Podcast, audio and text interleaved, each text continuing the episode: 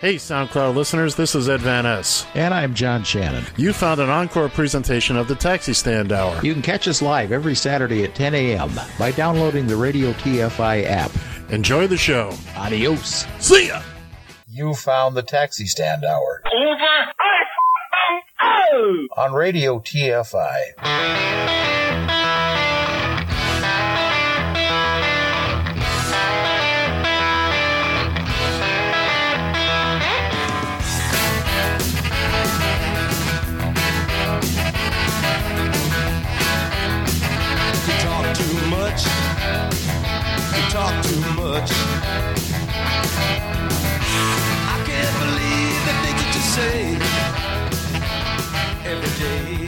It's Saturday, September 7th of 2019, and you are listening to the Taxi Stand Hour on Radio TFI. From Eagan, Minnesota, I'm John Shannon, and right out there in beautiful Queens, New York, Mr. Ed Van Ness. Good morning, sir. Good morning, kids and kittens, and it is a beautiful, gorgeous fall day here in uh, in the Big Apple. Although it's not technically fall yet, the past couple days we're sitting in the low 60s right now. Your boy has got his windows open, no air conditioning on. I am not accustomed to this kind of weather until well into the month of October, damn near Halloween. So Uncle Ed's in a good mood. Let's see what we can do to screw that up. Oh. Let's see, how much time do I have? you got two hours, two big hours today. We're back. We're back with a vengeance. Oh my goodness! And and what a plateful we got here. Oh boy! Uh, especially time to look forward. Don't I don't want you to leave us now, but come hour two, we we are back with the favorites here. John and Ed versus the spread. Uh, the birthday report. Have we changed who's uh, behind that? Oh, absolutely. Well, no, no, it's still the uh, whatever the hell her it's name. Still going to be the Rosa the Rosa Mendez birthday the report. Ro- the Rosa Mendez birthday report, powered by the Associated Press. Oh, that doesn't sound as sexy for whatever. I, we're looking for corporate sponsorship. You know, we have two we have two corporate sponsorship slots available in that title. Rosa Mendez, we love you, darling, but if somebody's willing to give us a couple of shekels, I'll slap anybody's name on that. I don't care. And as far as who it's powered by, who knows? Who cares? Give us a couple of shekels. You too can be the one that powers the. Uh, uh, you can power both sides of the birthday report. John Shannon, it's the John Shannon birthday report, powered by John Shannon. I don't care. Well, then start passing over the shekels, brother. Well, There'll be a meeting. Oh. Okay. Well, before we so, get too deep in, let's we talk. Don't forget, hour one. We got some pretty exciting stuff going on as well today. Yes, we do. Yes, we do. Tell the kids and kittens what's going to happen in about twenty minutes or so. Well, we are going to get a phone call from Ed. Gave her this uh, this wonderful title, the Queen of Hacks, or was it the Queen of All Hacks? Queen of All Hacks. Queen of All Hacks. Uh, Miss Kristine Hubbard is going to be paying us a visit here. And of course, I've done my level best to make sure that everything is uh, uh, proper when she calls. It, that means it's probably going to crash by the time she does call, but we'll see. So. They've got they've got new hybrid cabs up there in Toronto, Beck Taxi. Um, she's been posting a lot lately on Twitter and some of the newer vehicles she's an she's an active user of their app, and uh, can't wait to talk to her and find out what's new and exciting up up there in beautiful Toronto, Canada. Yes, indeed. And I have a, sh- a story I'm going to pass along minute, here. Wait that a minute, wait a minute. No, no, who else, no. Who, who else are we speaking to today? Oh, okay. Well, we are going to be speaking to uh, Mr. Alex Steffen, better known to the Twitterverse as uh, the Soul Cab at the Soul Cab. We're going to ring him up here at about uh, 1040. So it's going to be a a very very interesting uh, day here. Before we uh, before we carry on though, let's uh, uh take a quick wave you bye to uh, to uh, one Hurricane Dorian. May I? As it looks like, may, may go I? right ahead. Dorian. Yes. See ya. Yes, it, it did make U.S. landfall uh, yesterday uh, in the Outer Banks of North Carolina. Uh, but boy, I, I, and I haven't seen a lot of the pictures from there. But It's not. It's not It pleasant. Mm. But can it really can eh, look when somebody's going through uh, misery like that? You really there is no. I don't think there's any worse misery than another. I'm not saying that right, obviously, but because I'm thinking of the Bahamas. Uh, uh, right now, they're confirmed 30 deaths in the Bahamas Right. uh, over a thousand missing uh, still so far here and um, totally devastated. Now, I, not knowing the geography of the Bahamas, I couldn't tell you if it was. Um, they mentioned the North Bahamas, the north end of the Bahamas. Uh, I don't know how bad it affected the rest of the island, but it, it did convince me of one thing, Ed. I swear to God, I don't care how much money I ever uh, accumulate. I have no interest in living in an island Wow. anymore. Well, part of the problem is it's part of the beauty, and part of the problem Um, in in the in the Bahamas is that they're relatively small islands. There's nowhere to go. It's flat, uh, and there's no protection. Uh, uh, now, for what it's worth, I lived through Hurricane Andrew. Uh, I didn't. I was just outside uh, the eye and all that. Uh, South Miami was Homestead was just obliterated, wiped off the map. Map, and we saw the images the next morning as as uh, helicopters started to get up, and it was devastating. Make no mistake about it. But and and this is no knock on the people that lost a lot uh, there, but the pictures I've seen out of the Bahamas are just truly uh, shake shake to. Anyway, I, I, I want to personally, and I believe I speak for John, extend our, uh, you know, our sympathies and our concern for all you folks out there in the Bahamas, and we do know that it is better in the Bahamas, and the folks on the Outer Banks of the Carolinas who got slapped around a little bit, uh, you guys will be fine. Uh, you know, that was a big monster storm. Uh, I spoke to uh, my people down in South Florida. It was heading right for them. It was coming right for them. And this is the thing uh, when you see a hurricane, it drives me batty the people that say, well, it's not going to hit. It's not going to, you don't know what it's, the experts don't know what it's going to do. No, exactly. So you have And everybody talks about the yeah. Everybody talks about the eye of the storm. You got to, you know, especially with as huge of a storm that Dorian was. I mean, they were feeling the effects. The thing was hundred miles offshore, and they were still feeling the effects in uh, in Florida. And uh, Well, not to go into a whole pri- primer primer on uh, on hurricanes, but a, a, a storm like that is not just the eye. Actually, you don't want the eye because if you get the eye, that means you get the eye wall, which is the strongest winds. But some of these storms are uh, 350, 400 miles wide. We Yeah. here in New York got a, got outer bands yesterday. People didn't believe me. I said, no, no, no, they're coming, and they did. You can watch them in the sky, and they move quickly.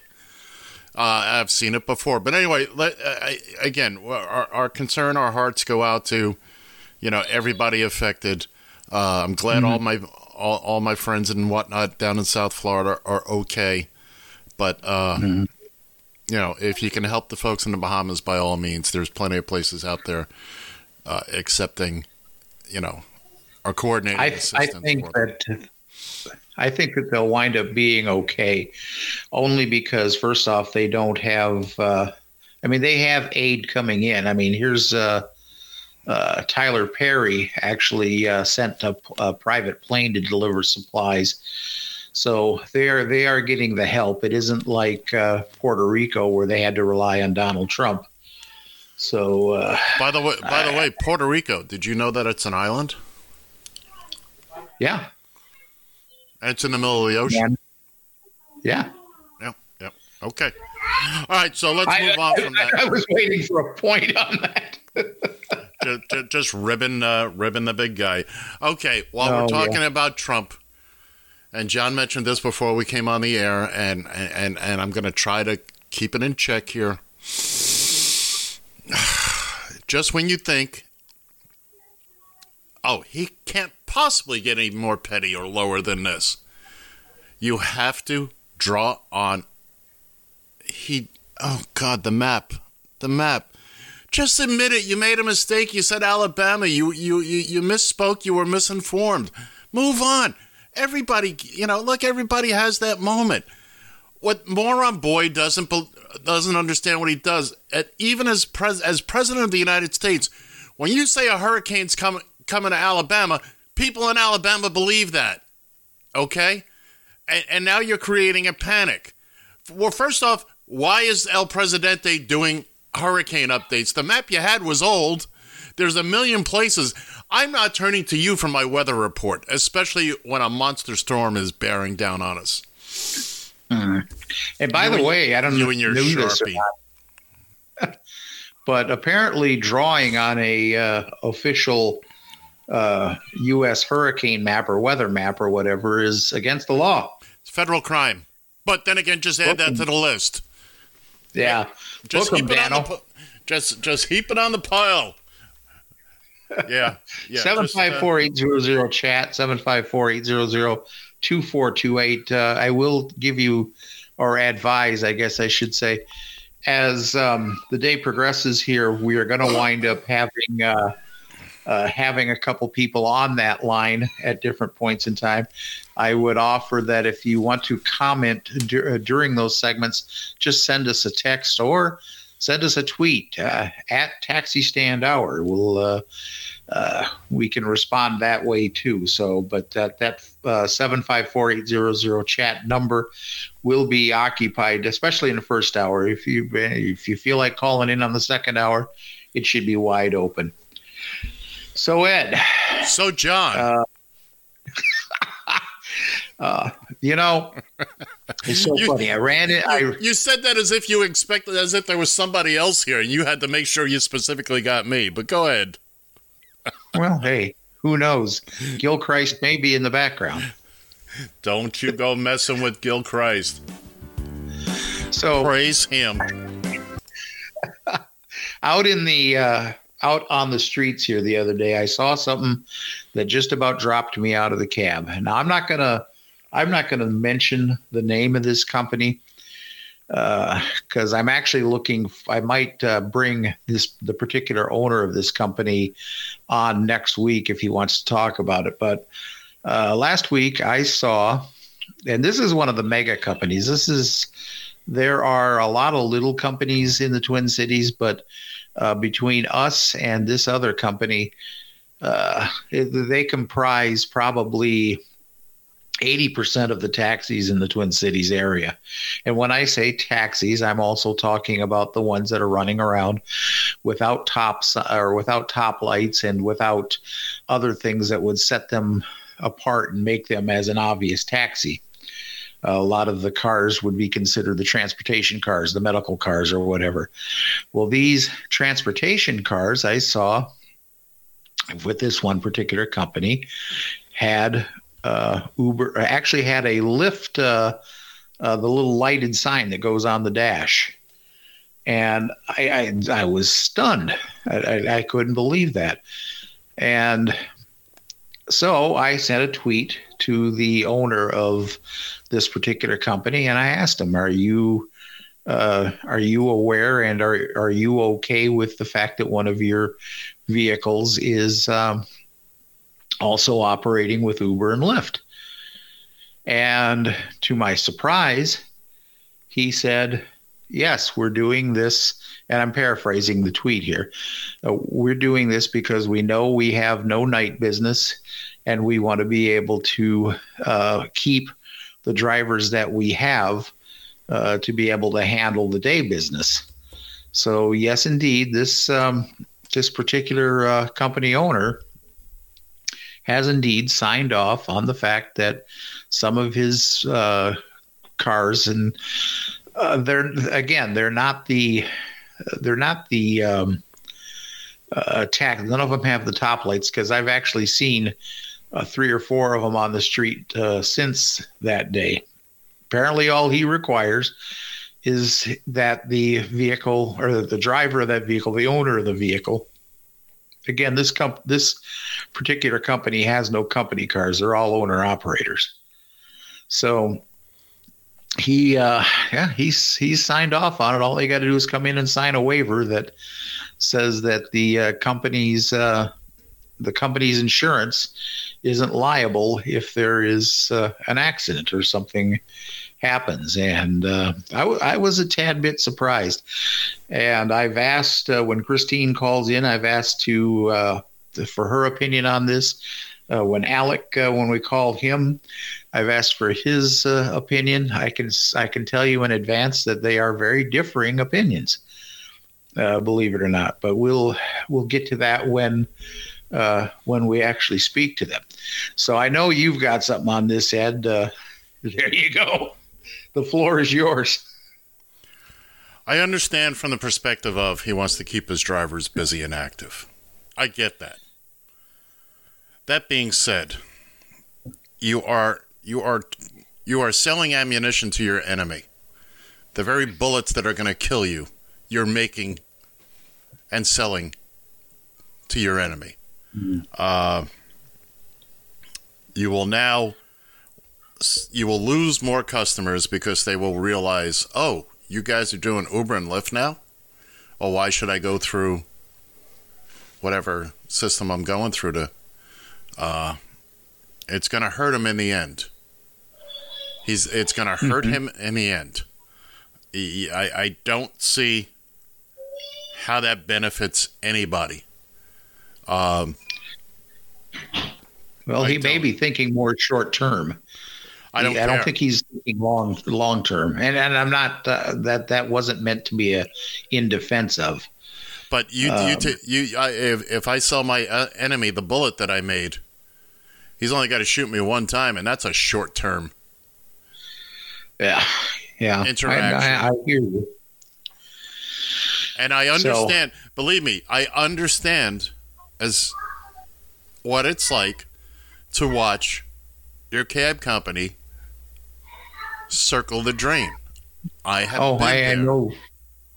and and believe you me, you are at your wits end trying to figure out some way to keep your drivers from leaving and make no mistake they're leaving and they own their cars and some of them have probably been with him a long time and are going to hang on till the very bitter end but make no mistake about it if this man has no night business and he's down to he's resorted to allowing his drivers to, to do the ride hail stuff, he may as well shut the doors right now. Because it's not going to take long for his drivers to realize why am I paying this guy anything? Oh, they'll soon hmm. realize Yeah. that uh, they, they're going to get screwed over by by Lyft and Uber, but uh, but I, I want to leave that there for now because I got a couple other things we want to touch on before. Just Uh, just give me one second before you do that. I just want to give you one quick counter. Take two. Take two. Oh, hey. take two. Woohoo! Uh, well, anyways, uh, it, as we all know, I've admitted to it. I'm ashamed of it, actually. But yes, I've been on the. I have been on the dark side, and yes, I was operating. I had my own. Obviously, have my own car, but I still had all the lettering and everything from uh, from my company on there. But one thing I, I will tell you is that I what I have never done is I, I've never put up any uh, Lyft or Uber stickers in the actual window. So uh, I, you know, as far and not a one of the passengers actually it becomes a conversation point. They ask, well, um, they ask about it. They see the little logo that's in the front window that is not a U or not Lyft or whatever, and then I tell them, well, I you know, I work for a transportation slash taxi company, um, uh, one of the biggest in the Twin Cities. Uh, I I just out here doing this just to get out of the house or to just make just a couple of just a couple of bucks or whatever, and uh, it gives me a time to talk to this passenger and tell them the downfalls of Uber and Lyft and what is going on as far as uh, as far as the taxi industry is concerned and what you can do, how you can get a hold of us, how can you how you can pay for the ride. There are a lot of options there. So we'll get into this a little bit more, like I said, when uh, when Kristine calls and a little bit later on when Alec uh, calls in. But Ed, you had something there. Yes, I do. Uber stock closed at thirty-one dollars and eighty-six cents yesterday. Lyft closed at forty-four dollars and fifty cents. By the way, if you had bought your Lyft stock at the peak on its IPO day, you now would have lost half your money. Sim- do, you, do you are you feeling a little sympathy for these people? Yeah, yeah, that's me. That's Mister Sympathetic. And, and, you're, you're like me, Ed. Sympathy in my dictionary, sympathy, sympathy rests between syphilis and shit. So, uh, ooh, I you you have been warned. You have been. You There are fined one credit for a violation you are so slow on the trigger. You better believe it. And now, in the in the few minutes we have before uh, Her Highness calls in, and I I think this woman is fantastic. That is not a slight at all. Uh, I want to briefly touch on Trip. Now, Ride Safe World uh, had a big article that that uh, Justin Laplante put together, and it, it's a fabulous article. And I don't have time to. to I was going to go into it in in detail this week, but uh, obviously we, we we have other things we're going to do. But if you get a chance, go to go to Ride Safe World. Follow them on Twitter. Go to the website. There, there there's a big big article. Nice, very in depth piece, as Justin always does about Trip. Trip is uh, the, when they first started showing up, uh, popping their head out of the ground about a year or so ago. Uh, their big thing was, well, the drivers will keep 100% of the fares. Trip and wants to be the next Uber or Lyft. They never had an app. They they don't have any customers. The guy that runs it owns it has been found guilty in multiple uh, MLM schemes, multiple level marketing pyramid schemes. Uh, they want to charge a driver $195 a month, and then the driver gets to keep all, all, all the fare. But apparently, it's now coming to light well, there's a booking fee that the driver will have to pay $1.95 a ride. And more, the, the drivers are. The way the driver's really going to make money is to get more drivers on board. They have zero customers at this point. It is a scam. It is a they they are perpetrating uh, it doesn't appear that uh, that many drivers are biting on this. The different forums that I, I, I that I'm a member of and I read and everything I've read, it sounds like the majority of drivers, even the knuckleheads, are, are realizing this is not legit whatsoever. And and Trip keeps parading out people that they claim to be are, are, are high level executives, et cetera, et cetera, with them, uh, and, and they're all just tap dancing around the issue. Uh, there there's there's no there there when it comes to Trip. Like I said, I, I think they might finally have an app, but i i- it's all a scam. But go to Ride Safe World. Uh, again, it's all there. It's a great read. Uh, charts, pictures, even for the dummies like uh, like me. I you know we we got to. Uh, I didn't get a chance to look at that too uh, too in depth there at all. Uh, yeah, I think that's pretty much all that that is about. I don't think that this individual actually ever plans on no, trying to attract customers no, or anything like that. And the ship has sailed as far as uh, uh, ride shares are, are concerned here. I mean, you uh, people who are into that have already have their Uber, already have their Lyft, and they're not going to go to an up to a fly by night. They've already had bad experiences with the big two. They're not going to try, a, you know, a third one here, where they might actually have to wait an hour and a half to get a ride. a company that promises not to be like the the very two companies they're they're they're going to Look, it's And they're already, and as you pointed out here, they're already full of crap. So Oh yeah, they've been Yeah. they've been shown to be full of crap right right from the get go. As soon as they showed up on the scene, as soon as their names started floating about, I went to their website. I again, this goes back a year, year and a half, whatever it's been, and there was nothing. Okay, where's the app? Let me see. Oh, we don't have an app yet. Oh, uh, where's your customer base? We don't have a customer base yet. Yet you want me to give you two hundred dollars a month for what? I can just tear that up and and, and watch it float down the street. Uh, Yeah. I would I would get more. send it my way. I'll put it on my fireplace. Exactly, a very lovely fireplace too. I might add. John was nice oh, enough to send that me was pic- that was fun. John was nice enough to send me photographs of him burning stuff. It's a very weird ritual they have there in the in the Midwest. But Hey, I miss the days when you could burn garbage. So there you go. I'm just. I love this Well, woman. guess who is? Guess who punctual is calling us here? on the nose. Boy, I tell you. And now, if you could just answer it. Yeah, if I could just answer it. Hello, Kristine. How you doing? Uh, we are just doing Ducky here. Uh, say hi, Ed. Hi, Ed. Oh. Hi, Kristine. Can you- can- oh So I'm still at my daughter's soccer game for the moment, so you may hear some whistles and uh, Uh, hey. so on. But you can hear my little grandson sound. Excuse me, grandson in the uh, background here sometimes too. So uh, this is what we call big time professional radio here. So We're happy Great. to have we're happy to have you, Kristine, no matter the circumstances. oh, thank you. Thanks for having me. So what is going on in the world of the Toronto taxi industry? Well, I would say that uh, you know I can only really speak on behalf of Beck for the most part, and we're we're as busy as ever, and uh, our fleet is growing, which is really exciting. In Oh, fact, we're getting more and more um, past Uber and Lyft drivers coming in and, and taking our Centennial College training course and, and bringing their cars into the taxi fleet, which is interesting. Uh, so now, so now, tell us. Uh, now, I was seeing here. Apparently, you have a uh, uh, have gotten quite the fleet of hybrid cars now.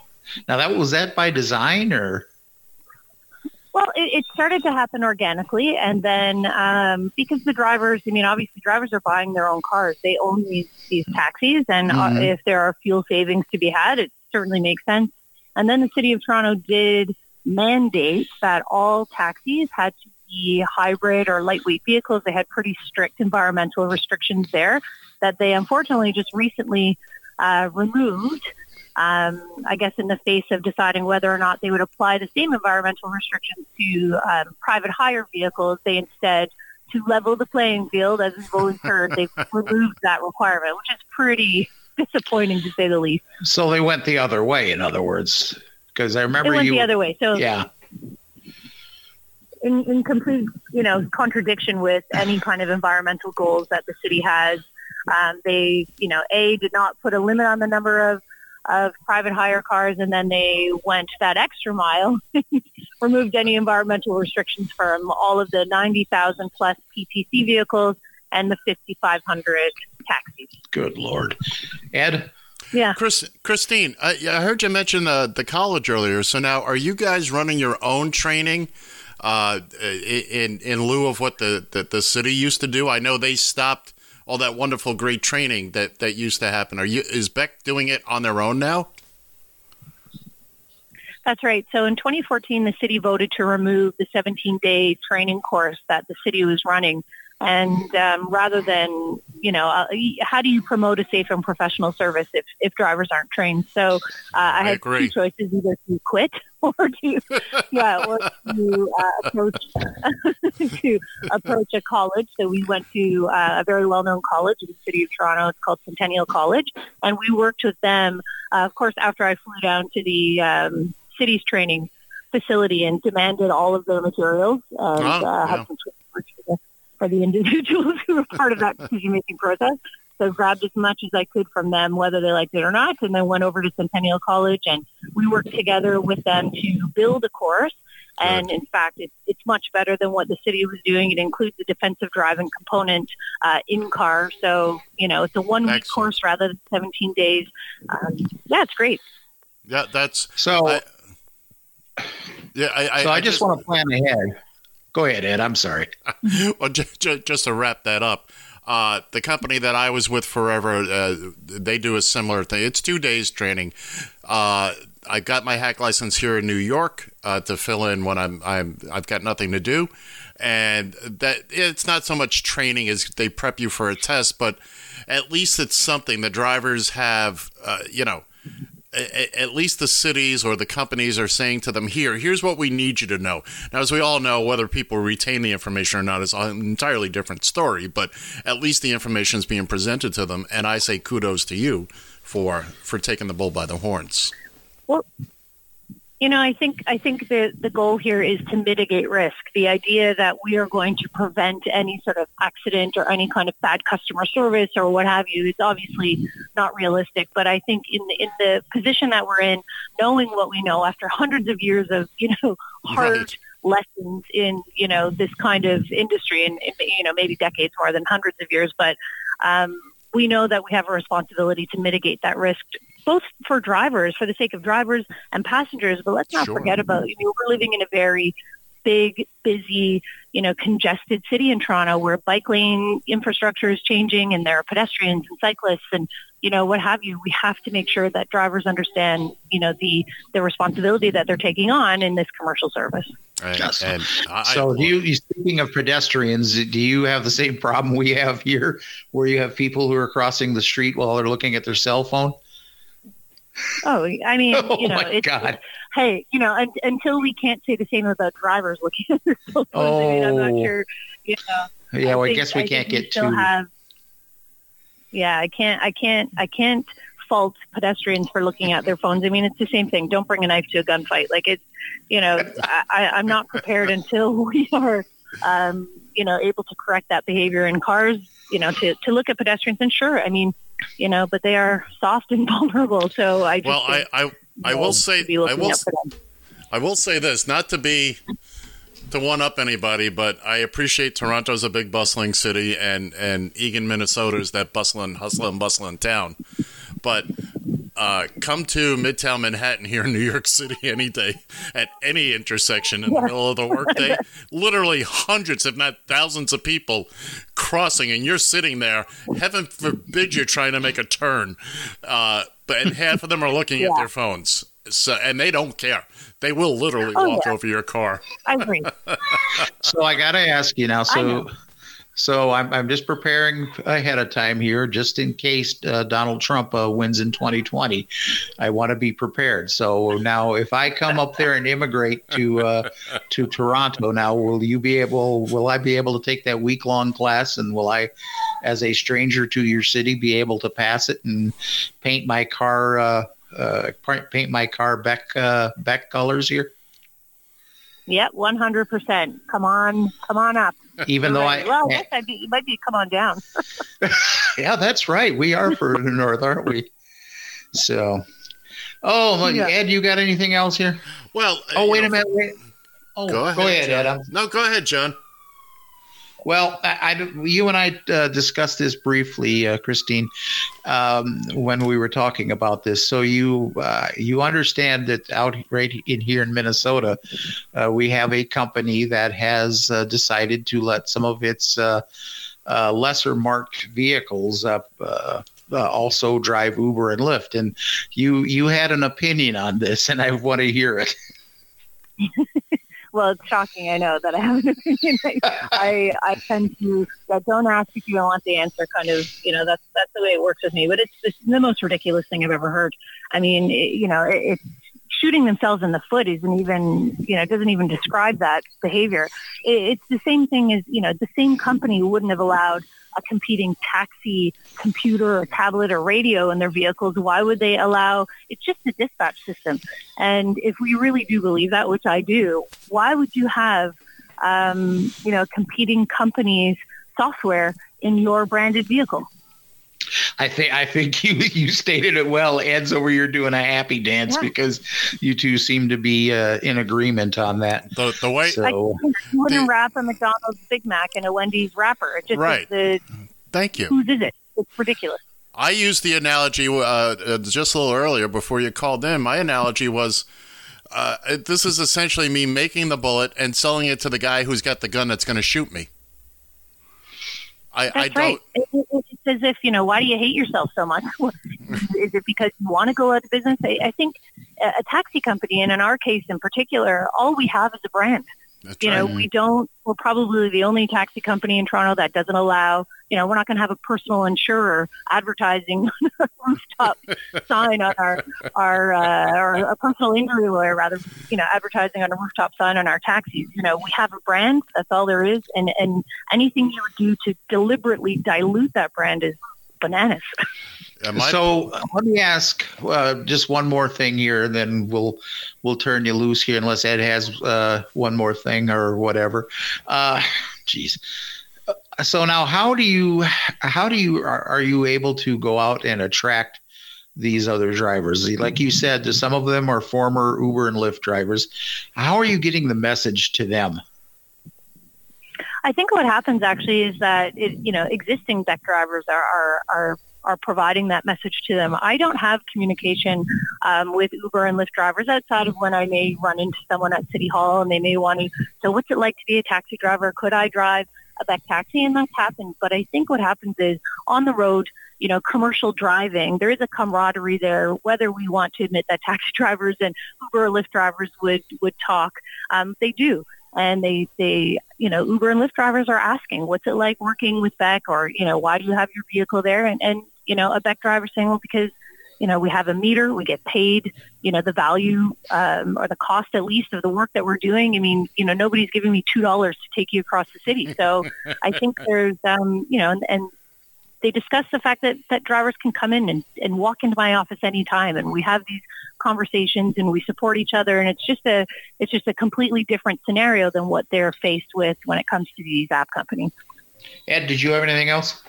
I just want to say, as always, Kristine, thanks for calling. And by the way, we, we have to start talking to you when there's not major hurricanes around, and I'm not hightailing it out, out of town. Yeah, my God. That's yeah, the last two times. Oh my gosh! Well, you know, stay safe. Maybe you shouldn't have me on anymore. Maybe that's maybe I'm Well, the bad luck. Well, I'm in New Hurricane York City now. Yeah. But a- but anyway, I, I, I, I just just for me personally, I'll let John wrap it up. But again, thank you for calling. We always appreciate you taking the time to uh, to talk to us. It's uh, it's always fascinating. Oh, queen of all hacks. Oh, it's yes, it is always a pleasure, and we all have to stick together. And the good news is, my daughter won her soccer game, so everybody's happy. Tell her I said congratulations. Uh, th- thank, thanks for joining us here again. Beck Taxi, in my opinion, and I've seen it from afar, but uh, the best in North America is is from anything that I have uh, seen anywhere here. So, Kristine, thanks for uh, joining us here, and hopefully we'll catch you again soon. It's my pleasure. Thanks so much for having me on. You guys Thanks, have a great weekend. Bye bye now. Bye bye. So, Miss Kristine Hubbard, uh, the uh, operations manager of uh, Beck Taxi in Toronto, Canada. Uh, And all around fun. and all around good egg. Yes, yes, yes, indeed. And her her daughter won the soccer game, so uh, life is good. Yes, life is good. Like you know? life is very good. Well, why, why don't we get Mr. Soul Cab on the line and Yeah, that's right. I actually have to make that phone call, don't you I? You do have to make that call. So while you're doing that, while you're doing that, I will just babble on a little bit and uh, you go right ahead, my friend. yeah, well, I've got don't have a lot to say because you guys know I'm a pretty pretty withdrawn person, very shy, not not prone to uh, talking to people that I don't know. Are you kidding me? That's all I do. Yeah, but uh, but yeah, no, I, I mean, she, uh, Kristine's been uh, tweeting a lot lately, and would you got it, ladies and gentlemen, boys and girls, that is somebody you need to follow on Twitter at Kristine Hubbard. If uh, no nobody stands up for her people like this woman does, and and I say that with all sincerity, and uh, believe me, with all my experience, I've never seen anybody defend her company and mean it. And I mean and mean it. There's no, you know, she's doing it just because she collects a paycheck from Beck Taxi. She is Beck Taxi, and uh, and she's out there fighting for her guys. And if I ever find myself in the wilds of Toronto, in Canada, I would certainly, certainly stop by her office and see about would they take a poor little American boy like myself. Well, I was only half joking, man. I tell you, if uh, Trump if Trump wins in 2020, uh, I I know I, I know I could immigrate and have a job. Don't say that because you won't do it. You, you doubt me? Yeah, I doubt uh, everybody that says that. I doubt Well, everybody. I- I'm not saying I'd be happy about it, but don't say you're going to up and move because if you're going to do it, I'll drive you to the flipping border. I'll Would you? Take you? I'll take you up on that. Anybody that says, "Oh, I'm going to," how many people were going to leave the country when Trump won the last time, Well, and they're still here? you know, No. I think that there are a lot of people. No, and I'm I'm really I am half. You're right. There are a lot of people. You're you're you're you're horrible. Oh, Uh, you stopped in the middle of a sentence. I think There are a lot of I, I think there's a lot of people. Well, you're right. There are a lot of people. There's seven billion of us. Go ahead. What's your next point? there are those. Let me let me put it that, this way. There are those who would Go ahead. uh, who said that and probably didn't realize just how horrible it has been, how big of a laughing stock this uh, this president has uh, made this country. Uh, and he's only been at it for a little over two years now. no, no, no. you You're, know. you're, you're not forget that. They were talking about you uh, running your big mouth and saying, "I'm going to leave the country." You're not going to leave the Oh. country. Yeah, well, you just never know. Oh, I know. So anyway, so anyways, I'm I'm about ready to uh, dial the phone uh, here to get a hold of Alex. And so, I- I'm uh, about ready to make you look even more foolish. So you go right ahead. Oh, one ringy dingy.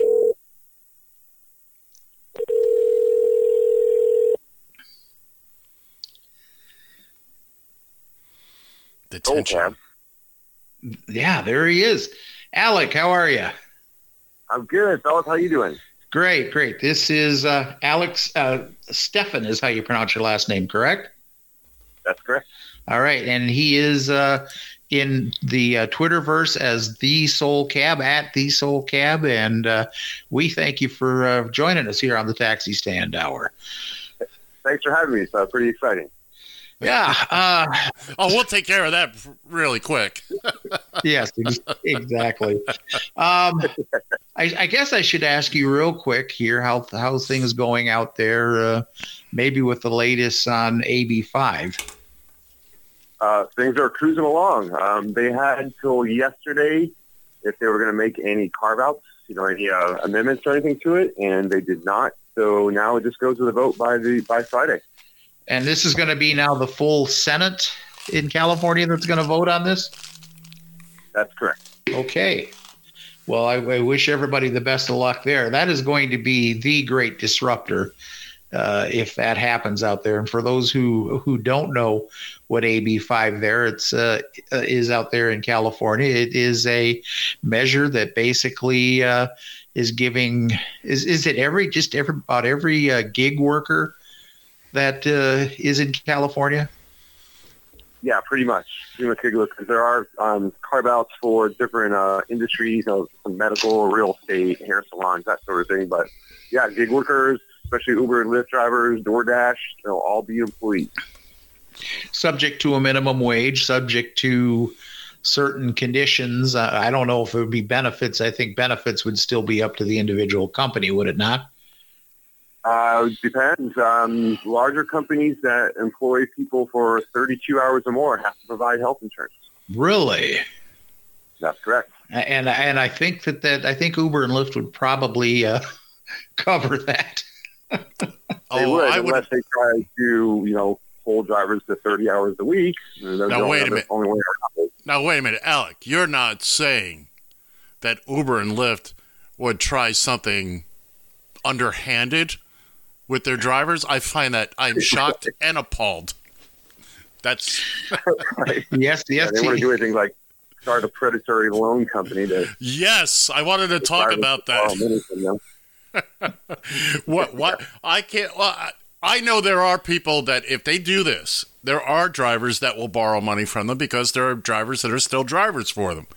And I don't know, John, if you, if you saw this in the news, but this is what uh, it- Uber is. I think. Uh, correct me if I'm wrong, Alex. They're currently in the. Uh, Dipping their toe in the water, asking drivers uh, their opinion on certain topics, but it appears they want to get into the payday loan business with their drivers. You know, that's Oh, okay. I hadn't heard that. Yes, we're cheating you out of your money now, and uh, let's see if we can't get a little more. So you come to us to borrow because we don't pay you enough. Alec, you got And the anything worst more? part about it is the the worst. I, the worst part about that is is that yeah, how would they get their money back? Well, right out of your frickin' earnings, what little you're already making uh, from them. Right, and they probably lowered the rates at that. Yeah. Uber. yeah, Exactly. Uh, so uh, you, uh, I, I informed you too on this uh, situation here in the Twin Cities about uh, this company who is also uh, embracing their, uh, letting their drivers also sign up with Uber and Lyft. Uh, you had kind of an interesting perspective on it, so I, I'd like to, I'd like to have you run that by us. Well, uh, just a great opportunity to, within the law, disrupt Uber's uh, Uber's service. Yeah, because now, uh, don't hang up on me. I don't know if you were aware of this or not, but uh, I've already stuck my toe in that uh, for a little bit. I, I took it back out when I discovered it really isn't worth the wear and tear. And uh, you really, if you want to make anywhere near what I'm making with my company, uh, you literally have to be going not literally have to be going nonstop the the entire the entire time, and then you still don't even come close. Uh, so I've been there, done that, unfortunately. But uh, anyways, Now, Alec, no, now- you, I'm sorry, John. go ahead. Ed. Now, Alec, I, I- I find that very interesting. Uh, I think in theory, I understand what you're saying to to attack the enemy from the inside. Is that where you're going with that? Well, Hello? I'm just saying, within the law, you know, there's certain ways you could disrupt their disrupt their service. And, and again, in th- and in theory, I against- in theory I agree with that. Um, but I, I'm looking at it from once you said that, and uh, I'm thinking to myself, yeah, but in this particular case, we're talking about a company who doesn't have any business at all. Their drivers are already hurting, and you got to wonder they're not going to try to uh, beat down on Uber if now suddenly they have a new income stream from it, no, regardless of the pittance it would be. I understand what you're saying, and from a larger perspective, if we could get hundreds of thousands of cab drivers to do that, but you know, I, I just don't know that individual drivers are going to look at it that way. I agree with what you're saying. I just don't know that individual drivers will see it that way, especially in the in the situation John John's describing here. Well, one of the things Right. that, and and I think I know another reason why uh, why they're doing this is that first of all, they have the business because they are also they also have the same type of medical rides. I don't know if they're doing school transportation or not, but uh, they have a lot of the same rides that we have at our company. And what they're trying, I think, what they're trying to do is they're trying to get drivers to understand, and you know, the old say the old commercial. Well, then they told two people, and they told two people, and so on and so on. Is that if you were if you ditched Uber and Lyft, you could make this type of money. And it's the same thing Kristine said, as far as how uh, how their drivers, uh, as they're out there talking to the Uber drivers, are attracting people into Beck Taxi. And so eventually, if you can get these drivers who are making crap but don't want to admit it uh, off of Uber and Lyft, you know, then they could get them onto our fleet, and you never know, it, it could it could work. Uh, yeah, well, I think the I think the drivers, you know, once they did Uber for a week or so and realized how bogus of a situation it is, you know, they might be all too happy to disrupt the service. Oh, absolutely. I agree. And that's the only reason, you know, when I was on the dark side there, I was constantly telling passengers, you know, I was telling them the biggest thing I was selling them on uh, was the fact that, you know, for this ride, uh, I'm I'm I'm barely making peanuts off of this ride, uh, and tr- doing so politely, not trying to beg for a tip or anything like that, but just to let them know the perspective. Hey, you know, you're out there on the streets uh, talking about a fifteen dollar minimum wage for employees in Minneapolis. Well, then why shouldn't uh, why shouldn't all workers be able to make a minimum wage of at least fifteen dollars? Yeah, absolutely.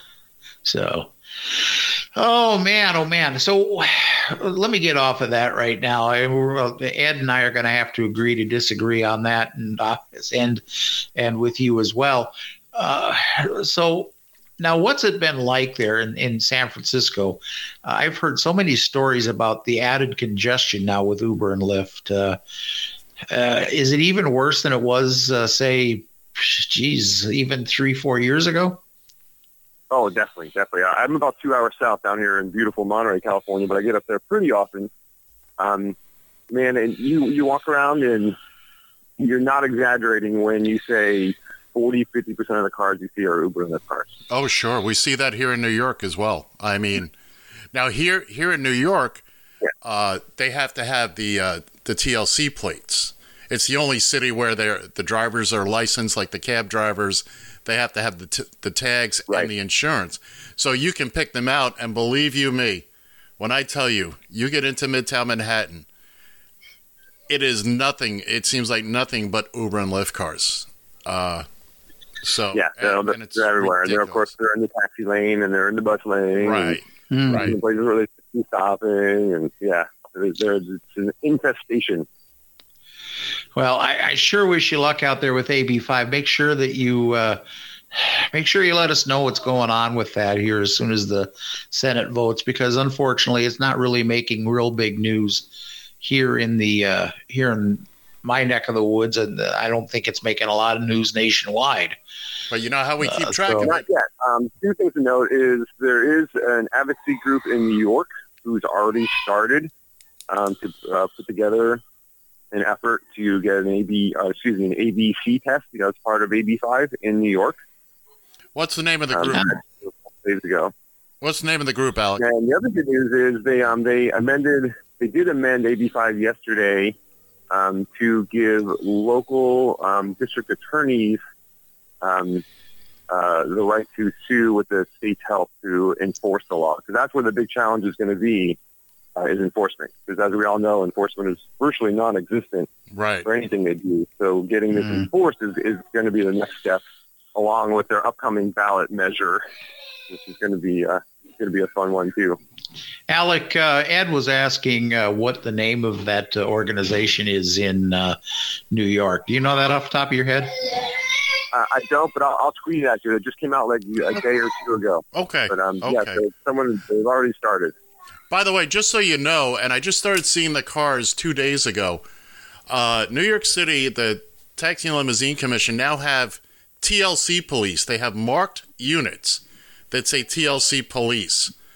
Uh, I've seen people in Oh, what, in what appear to be similar to New York City police uniforms, but that covers a lot of ground. There's a lot of people that are uh, departments, hospital police, and school crossing guards all wear the NYPD uniform with a, a difference of a patch. Well, But they're going to be busy. right, right. Well, I've already seen a couple of Uber cars pulled over. Uh, so Yeah, so so the enforcement and again you're right the enforcement is it, none of the rules mean anything if nothing is enforced uh, and that goes for everybody taxi you know you I, I you've been in the business long enough to know there's just as many knuckleheads driving cabs as there are uh, over in uber and all, and all that but you know without getting into that uh, so I, I think you can see and i like your take on it it seems to us that the tide is definitely turning that it's going to be sooner than later. Repeat the last part. I said the tide is definitely turning. And the that tide is definitely turning. And um, as I say, you know, every day that we stay in business is is a victory and a day closer to their demise. that is exactly. You are correct, sir. Now, now we were just talking here uh, with Kristine Hubbard from uh, from Beck Taxi in Toronto, where she said She's that awesome. yeah, she really is. But uh, Queen of not all that, not that I want to exactly. Uh, no, she she was saying that they're attracting drivers on a uh, on a regular basis now, former Uber and Lyft drivers who have uh, been talking to the Beck taxi drivers, and and maybe that's not such a bad idea. You know, you see somebody at the airport, you see an Uber or Lyft driver at the airport. You know, if you got a second, if it's not too busy, uh, just you know talk to them for a second and you know ask them, is this really worth it for you? Are you working full time? Do you like hauling people full time? You know, and and maybe tell them that you, you, you're still going to make a heck of a lot of money uh, if in this business if you have the right company and the right uh, uh, background, you know, the right support system, like they do up in uh, like they do up in uh, at Beck. And I saw a story here some uh, just a week ago or so that uh, Seattle taxis are, are actually the business is starting to increase for them, and they're starting to get a little bit more of a toehold on it. So yeah, you're right. It, We, um, uh, we we increased our fleet by about fifty percent in the past eighteen months. We were Wow. And We started before Uber. We had about 80, 90 cabs, and then we went down to like thirty nine cabs, and then um, that was about eighteen months ago, and then we're back up to about sixty five cabs. Yeah, and you know what's happening is is that you know where sadly some companies had to throw in the towel. Uh, we lost a couple companies here in the Twin Cities. Uh, there are t- companies out there that refuse refuse to lose, basically. You know, and, and your Yeah, company is um, one of them. Uh, Beck obviously is one of them. Uh, and Yeah, um, a- as you said before, I actually did uh, kind of involuntarily recruit someone. I had a Lyft driver uh, come up to me while I was parked on the street and ask me about cabs and how's business, blah, blah, blah. You know, I, I just laid it all straight out, and uh, he's been a good taxi for us now for about a year, maybe longer. How, how many uh, how many rides would you say in a, you do in a in a twelve hour shift? I'm uh, I'm one of the fortunate people. I'm real busy down here. I live in an older demographic. Um, we have some programs like uh, uh, senior vouchers. They give um, retired people the vouchers they can use to pay for their cab. We have some non-emergency medical accounts. Mm-hmm. So I'm probably doing uh see if it's already um I'm probably doing you know, anywhere between 10, 15 runs a day, maybe more. And because you're actually getting paid what they're worth, you can actually wind up making a pretty decent living off of it. I'm assuming. I, make more than an Uber driver, dri- Uber or Lyft driver makes. that's for sure. All right. Well, uh, Alec, we are getting up here at the top of the hour, so I and we gotta we gotta leave the airways for a little bit here, so we can go into the tomfoolery known as uh, the second hour of the taxi stand hour. and uh, so I want to thank you for uh, the conversation here. We we love to have you on again here at uh, some point in time. Any time, we'll we'll crack open some beers when AB five passes and have a little celebration. Sounds like a hoot. All right, we'll talk to you later, sir. Thank you so much. Again. Take care, Alec. All right, thanks, fellas. Well, You guys have a good one. All right, Thank you. bye-bye. Bye bye. And our and our apologies go out to Sack Taxi Dave, who uh, we were also scheduled to have on today, but we've just plain run out of time. We I was just communicating with him. He's going to bed. You get some good rest out there, Dave. We'll uh, we'll touch base with you next week. Exactly. By the way, a uh, little behind the curtain stuff there, Ed. Unfortunately, your your audio is getting to the point where it was the last week on my end. Just so, right. so if I don't hear you or whatnot, that that's why. If I go, huh, Okay. you'll fine. you'll know why. You'll well, yeah. That'll well. That also might have been because of the additional phone call you had on on your end. So so that that might work itself out. Well, let's hope so. So, what do you say? Are we ready, or are we still got a? Oh, we, got still about got thir- thirty seconds. We got about thirty seconds to go. We got about thirty seconds. So uh, Oh, So- well, in that case, in the second hour, we got this all to look forward to. We do have the Rosa Mendez birthday report. Powered by the AP. That God, that just sounds so boring. Uh, we also uh, we also have the long-awaited return of John and Ed versus the spread, baby. We are we are ready to fire that up. So we will uh, see you on the other end. Until then, adios. See ya. I guess.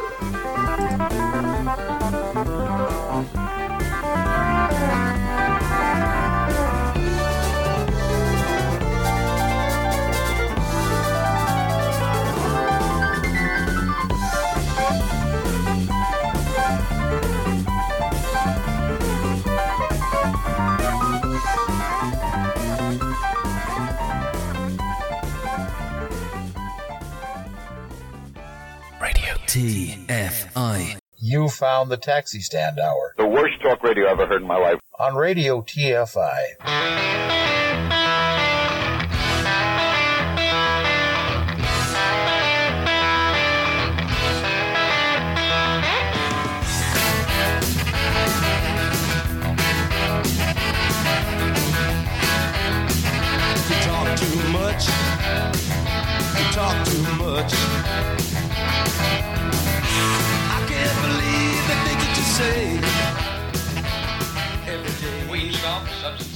Awareness Campaign. This is take nine. Dwayne, Dwayne, that's your cue. Oh, uh, right.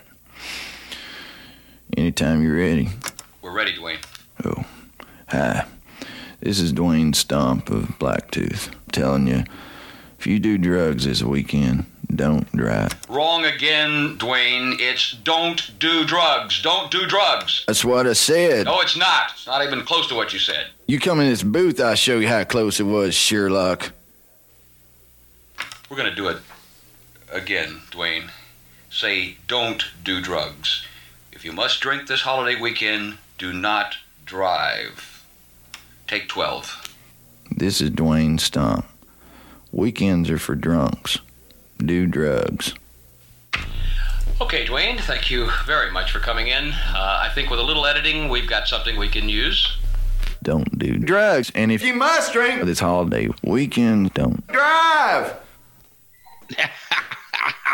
Hey, good morning, and uh, welcome back to the Taxi Stand Hour here on Radio TFI.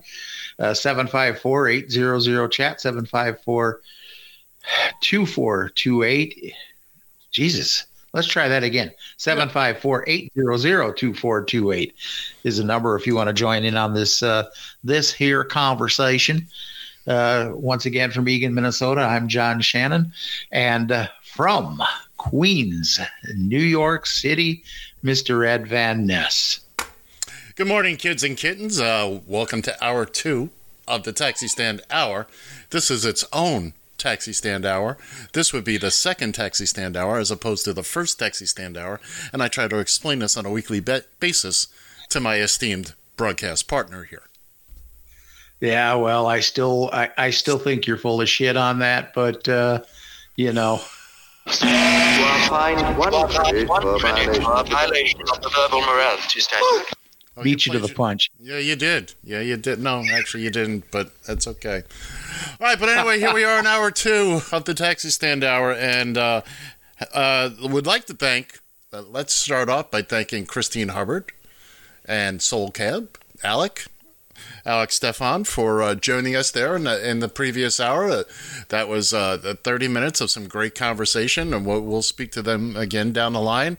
Again, our apologies to uh, Sacramento Dave out there, and I know he's sound asleep right now, but we'll we'll have him on next week. And uh, again, as John said, if you want to get a hold of us.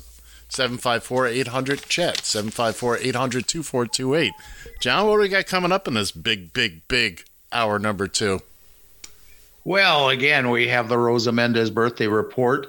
That uh, I don't know. I I think we should start first, but uh, that's up that's up to the uh, chief cook and bottle washer on the other end down there. would- would you would you Uh, like to, would you like to start get right into it get right into the birthday Yeah, report? let's just get right into it. What do you All right. say? all right stand by here we go kids and kittens hold on to your seatbelts it's back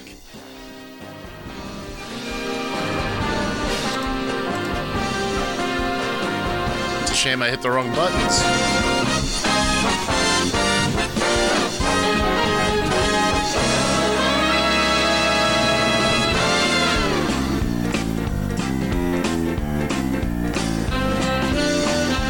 Radio TFI presents the Rosa Mendez Birthday Report, powered by the Associated Press. Here's your host, John Shannon.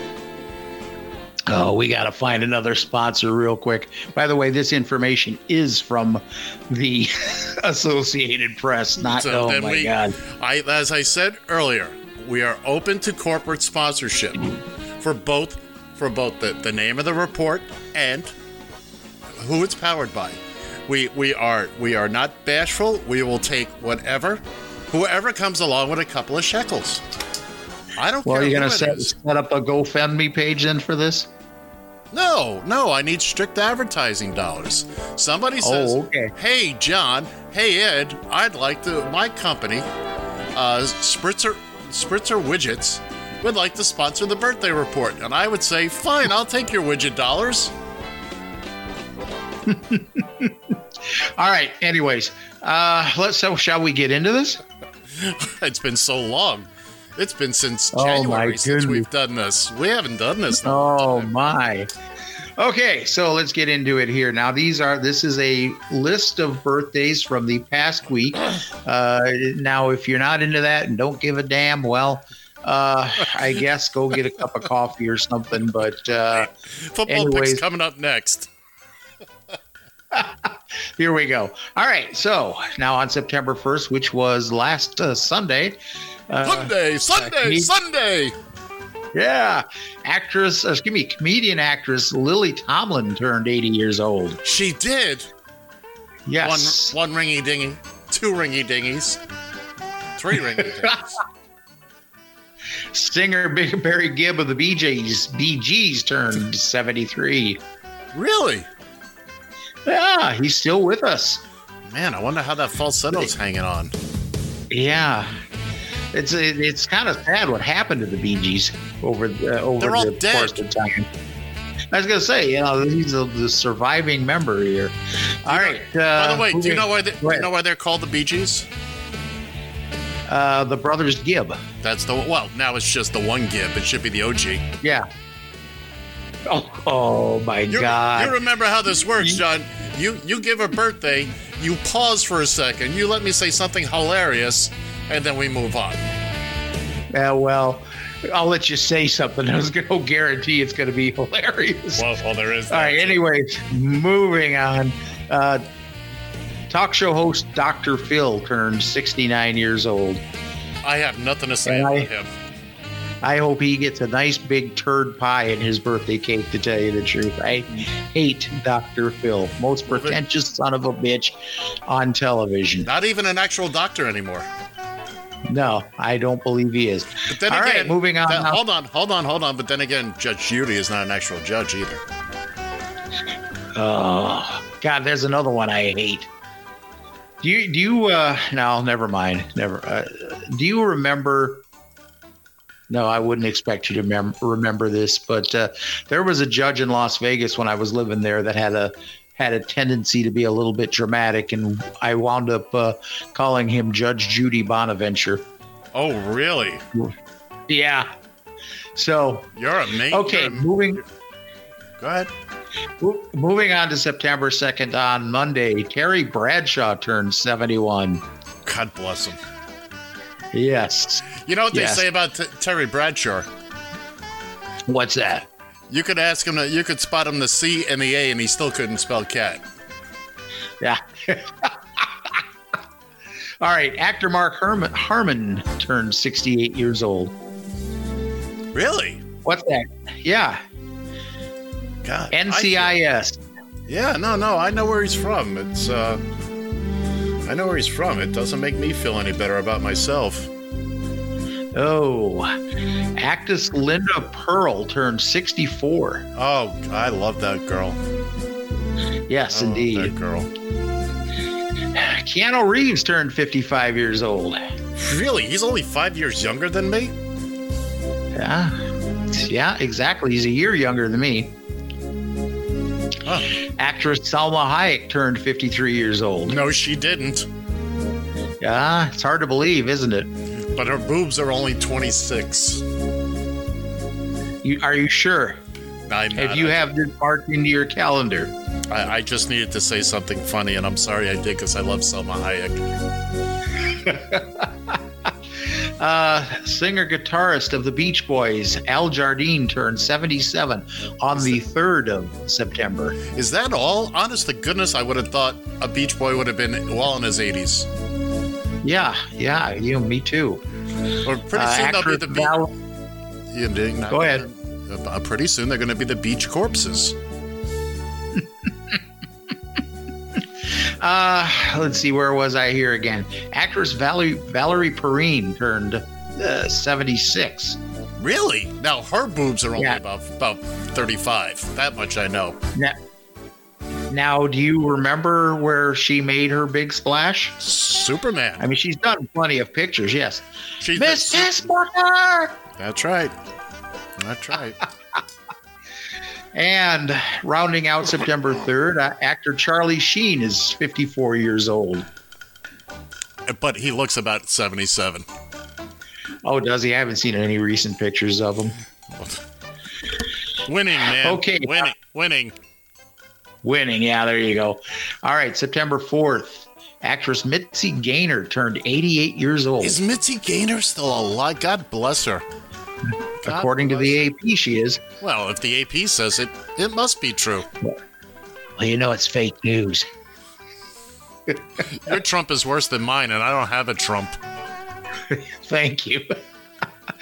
All right, moving on. Actor Lawrence Hilton Jacobs is 66 years old. Mr. Carter! Mr. Carter. Yes, indeed. Uh, hi. Here we go into the whole deep voice thing. oh, actor comedian Damon Wayans turned 59. Really? Yes. It's another one. He's only I can't believe than me. I can't believe he's older than me, to tell you the truth. Well, I can't believe he's still around. Yeah. Moving on. Singer Beyonce Knowles, 38 years old. Queen Bee. Yeah, is that not one of the most beautiful performers that's out here in uh, She- pop music today? I, I, I only the my only regret is that I don't know. I, I don't know. She just seems to be too flashy sometimes. She's got the most beautiful eyes. Uh, I, I mean, she of course her voice is is beyond, you know. But I, I just feel I don't know what it is. There's just something that gets under my skin, and it's not necessarily a bad thing. I just feel bad for her, like I should, but. And that wasn't funny, but So now you remember she sang, uh, she sang for uh, uh, President and Mrs. Obama for the first inauguration or Yes. the inaugural ball yes. in uh, oh, very in beautiful. 2009. Yes. So when they were getting up on the stage and, and dancing there, and I always thought when she was singing "At Last," Yes. that was the song that Beyonce picked out. Do you remember a song that she did, and it was actually figure, or it was actually uh, featured on uh, a couple of uh, cell phone commercials, if I'm not mistaken, where she said, "Let me upgrade you." I don't remember that. I'd have laughed my I, I would laughed my ass off. That was the song she picked for that particular uh, for that particular moment. I have no I memory of that, sir. Let's move on. Oh, okay. I'm sorry. All right, so we're moving on to September 5th. Uh, actor comedian Bob Newhart is still alive at 90 years old. That that is just so. He did the last couple of years that it was on. He had a recurring role in The Big Bang Theory, and obviously, yeah. and obviously, he's moving on in years and and all and all that. eh, But he still has that comic timing. You know, he, he still has it. The button-down mind of uh, of Bob Newhart. That was what I think it was his first album. How about that piece of Oh, trivia? so now I want you to, to calm down. Don't get too excited here. But the beautiful, the talented Raquel Welch, 79 years old. No. No. Have you seen pictures? Have you seen now and then pictures? I have. I tell you.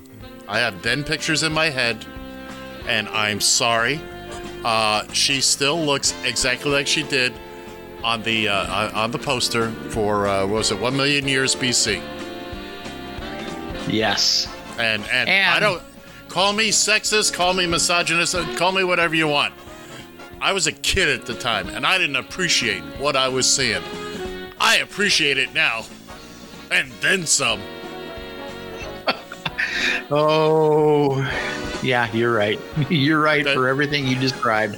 There. All right, and then last but not least, for the fifth uh, singer, Al Stewart turned uh, 74. Al Stewart, I know remember? I, I can only think of one song that he was uh, was on the top 40 way back when of, of his. What was And that was called "The Year of the Cat." Oh. Oh, okay. The Year of the Cat. Okay. So, moving on now to the 6th of September, and this is September uh, 6th. That was yesterday. Yes, it, it was, wasn't it? People had Uh, birthdays yesterday. Yeah, they did. Okay. Uh, comedian Jo Anne Worley turned 84 years old. Chicken? Is that a chicken joke? that was her whole thing. That was her whole thing on. Well, not her whole thing, but that was one of her recurring bits on Laugh-In. Uh, is that a chicken joke? She, you know, and I didn't really understand it. I still don't, but I remember. And neither do I, so don't feel bad. Uh, also on the 6th, country singer David Allen Coe. Oh, the be- greatest country song. He, he wrote the ultimate country song. Yes, he did. I- you know, it's unfortunate. I was drunk the day my mother got my, the day my mother got out of prison. You want me Now- to give you the whole thing? No, no, no. I, I know the whole thing. I, I'm not The going day to. my mom got out of prison. I know he's going to edit that. So. I, I can break everybody into tears with the story, but I'm not going to tell it. Played it at, at, at my best friend's memorial. But anyway, let's move on. David Allen Coe. I got it. Uh, uh, singer bassist Roger Waters from Pink Floyd turned 76. Hmm. That sounds about right. I got nothing to Yeah. say. I got nothing to say. Oh, I, I, I find that hard to believe. Yeah, me too. Uh, uh, comedian actress Jane Curtin turned 72. Jane, you ignorant slut. Jane, you That's- ignorant slut. There you go. There you go. 72 years old. I got I got nothing. I got Oh, nothing. I'm sorry. You took it. No, you took it. You took it. Go ahead. What's wrong with it? That's Actor uh, comedian Jeff Foxworthy turned 61. you might be a redneck if you know Jeff You Foxworthy's birthday. exactly. Uh, actor comedian Michael Winslow turned Oh! 61. From Police Academy. He's the, the sound guy. Yeah. Yeah, Yes. see, see, see. Very good. Thank you. Uh, country singer Mark Chesnutt turned 56. I am vaguely aware of the name other than and other than that, I got nothing. I couldn't tell you any of the songs he did, to tell you the truth. Uh, actress Rosie Perez turned 55. Now, if you want the quintessential quintessential New York accent, you go to Rosie Perez. Now, She's wasn't got- she in? She wasn't she in My Cousin Vinny? Wasn't that her? No, no. That's uh Oh God, I can't think of her name now, and I love this What the hell is she? Yeah, She only- but I she can't only won- remember. She only won an Oscar for it. Yeah, and that's sad. Getting back sad to that Rosie, I don't know that. Getting back to Rosie Perez, she was in White Men Can't Jump. She played Woody That's Harrelson's right. girlfriend. She's been in That's a lot of a lot of things, but the best joke I heard about that movie was there was going to be a sequel to White Men Can't Jump. It's called Black Men Don't Pass. Oh, oh, oh, man. Uh, rounding out September 6th, uh, singer Macy. Gray turned 52. Whatever happened to her? She had the one one hit. Yeah, and I couldn't tell you what it was. So. Something about a car. Was it had to do with a car? Yeah. Moving on. Who's having a birthday today, John? John Shannon. Today. Birthday birthday master. Tell us who is celebrating a complete trip around the sun today. Singer Gloria Gaynor turns 76 today. Guess what? She did survive. Yes, she did. Very good, sir. Uh, and last but not least, uh, comedian Leslie Jones uh, turned 52 years old She today. is she is rocketing right now. She is She is. her She is. And that's it, just two today? Pardon me? Just two birthdays today? Yeah, just two birthdays today. At least two of them that I thought anybody'd give a damn about. But Well, pick one at random that we may not give a damn about. Just pick one. I don't random. have that in front of me. You have Oh. to realize I copy pasted this onto something I could read. Oh, I see. So, in other words, are we done with this this bit? We are done. We are done. Bring us uh, out here, sir. There, we're done. Get plastered, you bastard. Happy birthday to you. Well, happy birthday to all of those who uh, we just talked about, and some, in some cases, remembered, and others, not really. And to Raquel Welch, you'll always be 24 in my eyes, honey. That was great. Oh, shall shall we go into the picks, or should we uh, talk about a little anything else that might have uh, Let's actually a- hit our radar? Let's take a moment here because obviously we had to knock some of the rust off of that that routine. Uh, so you know, let's What are you it a talking moment. about? We're knocking rust off every week we do this show. Are, are are you ready for the picks? Do you have your picks? Oh yeah, I have my picks. Yeah, let's do that next, just because then we can kind of go into the flow of anything else that uh, me may want to talk about, and then then we don't have to break away from it until the very end. So yeah, let's go ahead, fire that puppy up. You know, I accidentally hit the points music earlier. You didn't hear. You did. I had I well, I heard, I heard it, but oh well. Anyways, let's have it, brother. You ready? Yeah, No, you're not. I'm ready. I'm ready.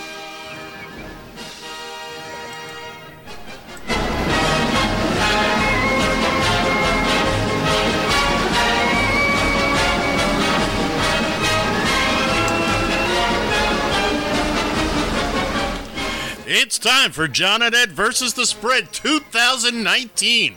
Your weekly foray into the exciting world of pigskin procrastination. That procrastination? That's what you said. That is what I said. Each week, John, first and goal to go, Shannon and I will each choose three professional football games and select winners using the point spread. At the end of the season, the winner will claim possession of the Radio TFI Gilchrist Ceremonial Sippy Cup.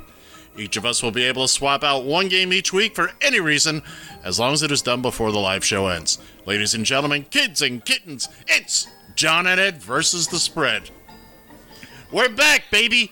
We're back. And by the way, just to catch everybody up from last season, we came up a little bit short before the Super Bowl because somebody had to move to New York. So, so by default, I won the uh, I won the trophy. Yeah, just, just because he had to take it with him. That's right, because I had to find room. So, we all know how this works, and if you don't know how this works, it's all in the intro, for goodness sake. Call us, write us. Exactly. We'll, we'll explain it. All right, so here we are, week one, a brand new season. We're just, uh, by we're the both- way, I, I'm getting there. I'm getting there. By the way, last week we picked as a as a practice. We decided to, to pick on the Thursday night game, Bears and Packers. The Bears. We both chose the Bears, giving up three points, and guess what? We both lost. No, wait, well, hold on. Hold the phone here just a second. According to the president, the Bears won that game 31 to 10. You got to explain it, explain that whole meme, and this is radio, not. So we're going to move on from that. All right. if you've so- seen the meme, you know what I'm talking about. Yeah. uh, okay. So, John, let's start with you. Let's. Uh, by the way, we're starting fresh, zero zero. Nobody's won. Nobody's lost. It's a John has a chance to to bring in all of his new and inventive ways to cheat this game. John Shannon, who's your first pick? I'm going to tell you something right now. That my strategy is is is already put forward because I don't, quite frankly, I don't have the time to put in what uh, what Danny Sheridan puts in when he comes up with his uh, picks. So what I'm doing here, quite frankly, and I'm you're probably going to get bored with it, is there's going to be two teams I'm going to go with week in and week out, except Really? obviously when we have a, a bye. Uh, so the first one will be, of course, the local the local eleven, if you will. Uh, my Minnesota Vikings. And this week they are hosting the Dirty Birds, the Atlanta Falcons. I am picking the the Vikings are uh, four point favorites. I am picking the Vikings, taking that minus four. All right. Well, it's funny you should say that because I too am taking the Vikings over Atlanta. Uh, Okay. Who's your next pick, sir? The other regular go to every week is going to be from the city of my birth, Kansas City, Missouri, and those Kansas City Chiefs. Who are they playing this week, sir? They are visiting the Jacksonville Jaguars, where the Chiefs are five point favorites, and I'm going to take the Chiefs with that Oh, five okay. point spread. All right, good for you. Uh, moving on, uh, they've got Washington and Philadelphia. This is the biggest spread on the board, which is why I'm taking it. Uh, I'm taking Washington getting eight points at Philadelphia, at them there Eagles. John, who's your final pick? And then the last game is going to going to be my wild card game. That will vary from week to week, but my last pick is going to be the Los Angeles Rams uh, visiting the Carolina Panthers, where the Rams are a three point favorite. I'm going to take the Rams, giving up three points. Ah, okay. And finally, for me, uh, the second highest point spread that I could find this week. And also, what the heck? They're kind of the, my home team now, one of them, but I'm still going to watch the Dolphins tomorrow. We're going to talk about that after this. But it's the New York Giants, the Gents, the New York football Giants, visiting the frozen tundra of Dallas, Texas. Giants are seven point underdogs, so I am taking the Giants with the seven points. So, just to recap, both John and I are taking the Vikings, uh, giving up four points against Atlanta. Uh, John is taking KC minus five at Jacksonville, and uh, the LA Raiders. I'm sorry, the LA Rams. The Lambs. The Lambs minus three at Carolina. My my final two are Washington getting eight points at Philadelphia, and the New York Football Giants getting seven points at Dallas. Ladies and gentlemen, boys and girls, that completes this week's segment of John and Ed versus the spread. We want to thank you all for joining us, and as always, if you use these picks uh, to go out and gamble real money, you got bigger problems than we can deal with. Yeah, and ain't that the truth? And that's Okay. that's- now hold on That's a second. I got something I want to talk about because I've had to figure out a way to watch the Dolphins. Okay. And uh, right now, I've joined CBS All Access. It's going to cost me six bucks a week. Six And- bucks a week? Six bucks a week, yeah. Is it a week or a month? Ooh. Six bucks a maybe it is six bucks a month, whatever it is. So I can get the home games. I can get the games that are shown back in South Florida, and there'll be a couple of weeks where they're on Fox. I haven't figured that out yet, but uh, but I'm going to follow my team, and I haven't really followed them much since I moved, and I know there's a lot of changes. So this is going to be very very interesting for me because we got a new coach, new quarterback, we got new everything, and uh, you know, just not just not happy about it. Anyway, Oh, I, I'm sorry, Ed. I, I really don't like it when you're not happy. Here, I thought you said you're gonna you ordered Direct TV or some damn thing no, like that. no, I already got cable. I already got cable, so And besides, you don't want to lose your signal uh, whenever you get a few drops of rain. well, I mean, it'll work out. I get it on my, on my tablet, and I just cast it over to my TV, and and there you There have you it. go. Don't you love technology for I uh, do. with that now? I do. Uh, you Although know, I, I, I, what I miss, what I will miss is being able. I would always record the games. This way, I could pause it. You know, Uh-huh. and usually, pause. and as often as not, I would I would wait about fifteen minutes into the game before I started watching it, so I could zip through the commercials. You zip right through the commercials. Yeah, that's actually not a bad idea. All right, so, here So- we so here we are, uh, an hour and a half into a two-hour show. We got thirty minutes left. What the hell do we have left to talk about? Oh, we got all kinds of stuff here. I just now? have to reach into my. Oh yeah, I got just reach into my pocket here, and uh, oh, I will. I will bring bring it out here. So we just got done talking about football now. So have you heard about this young lady that is a member of the Nat- USA national soccer team who has been uh, who apparently is pretty adept at uh, kicking field goals. Apparently she uh, was tra- or she was training or not training with, but she was at the Philadelphia Eagles camp and knocked through a 55 yard field goal. I'm not surprised. And She's a they- soccer player. She's Yeah, that's what she does. She kicks a ball. right. Uh, But there are there have been at least some rumblings about the fact that uh, some NFL team at some point might not be this year, but at some point uh, they may wind up bringing her uh, into their roster. It's already been done. What do you mean? Go see the movie Necessary Roughness with uh, Scott Bakula and Kathy Ireland as the female kicker. Okay, that was that was Hollywood. But it was still Kathy Give Ireland. Give me, bro. Oh yeah, okay. I all right. Come on. Okay, so the I, I'm sorry. Yeah, I do remember the movie. Believe it or not. All right.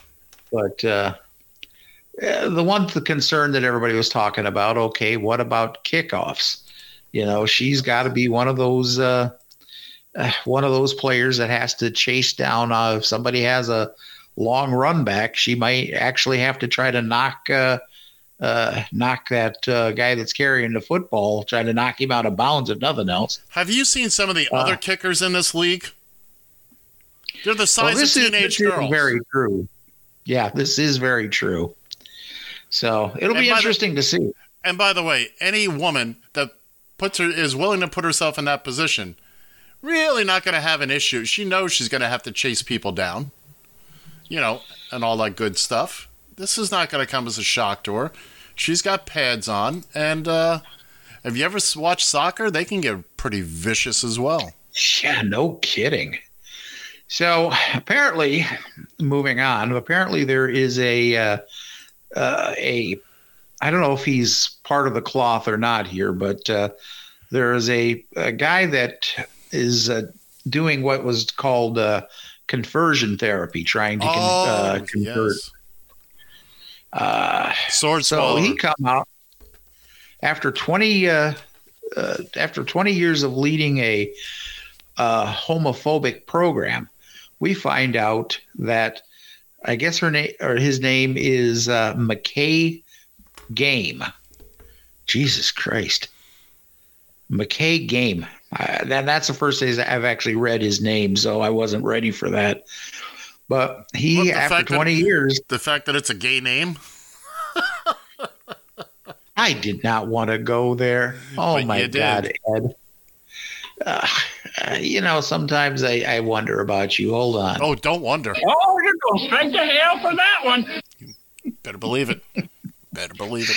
Oh, so anyways, yes, we he winds up uh, coming out, and uh, now we discover that McKrae Game is gay, and now so I'm assuming he uh, is repenting for all the crap that he's put people through that uh, thinking you can rewire somebody that is gay.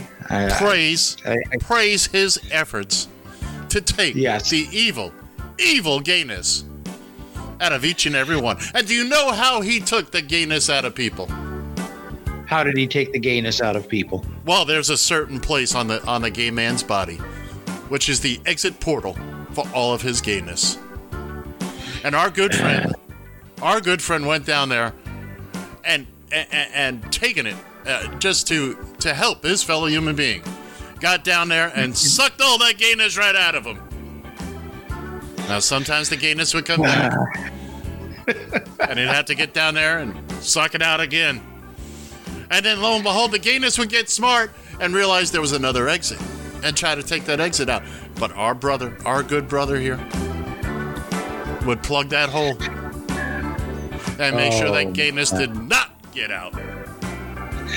Uh, for for all of those uh, who are right now getting getting their pitchforks ready, that was uh, uh, Mr. Ed Van Ness in uh, Queens, uh, Florida, or Queens, Queens, Florida. Florida, oh, yeah. Jesus! All right, yeah, so there we go. Send your There, there might be there. Queens, Florida. How There's we not. know? But There's um, not.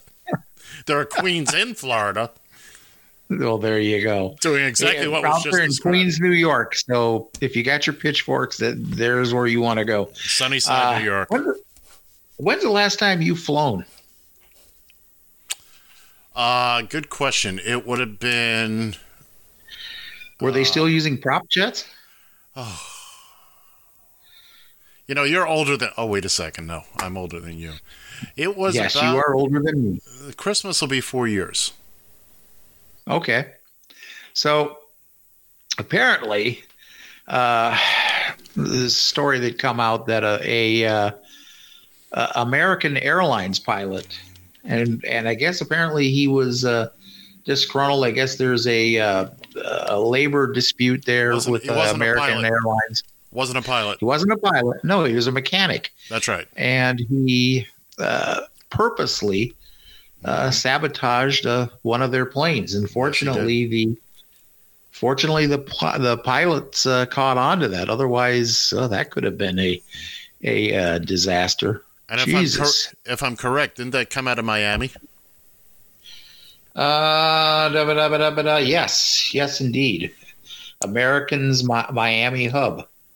Yep, Miami, a third world country. Yeah, well, Let's see. it it- How it- best to get our point across? Because what do people really pay attention to? Oh, that's right.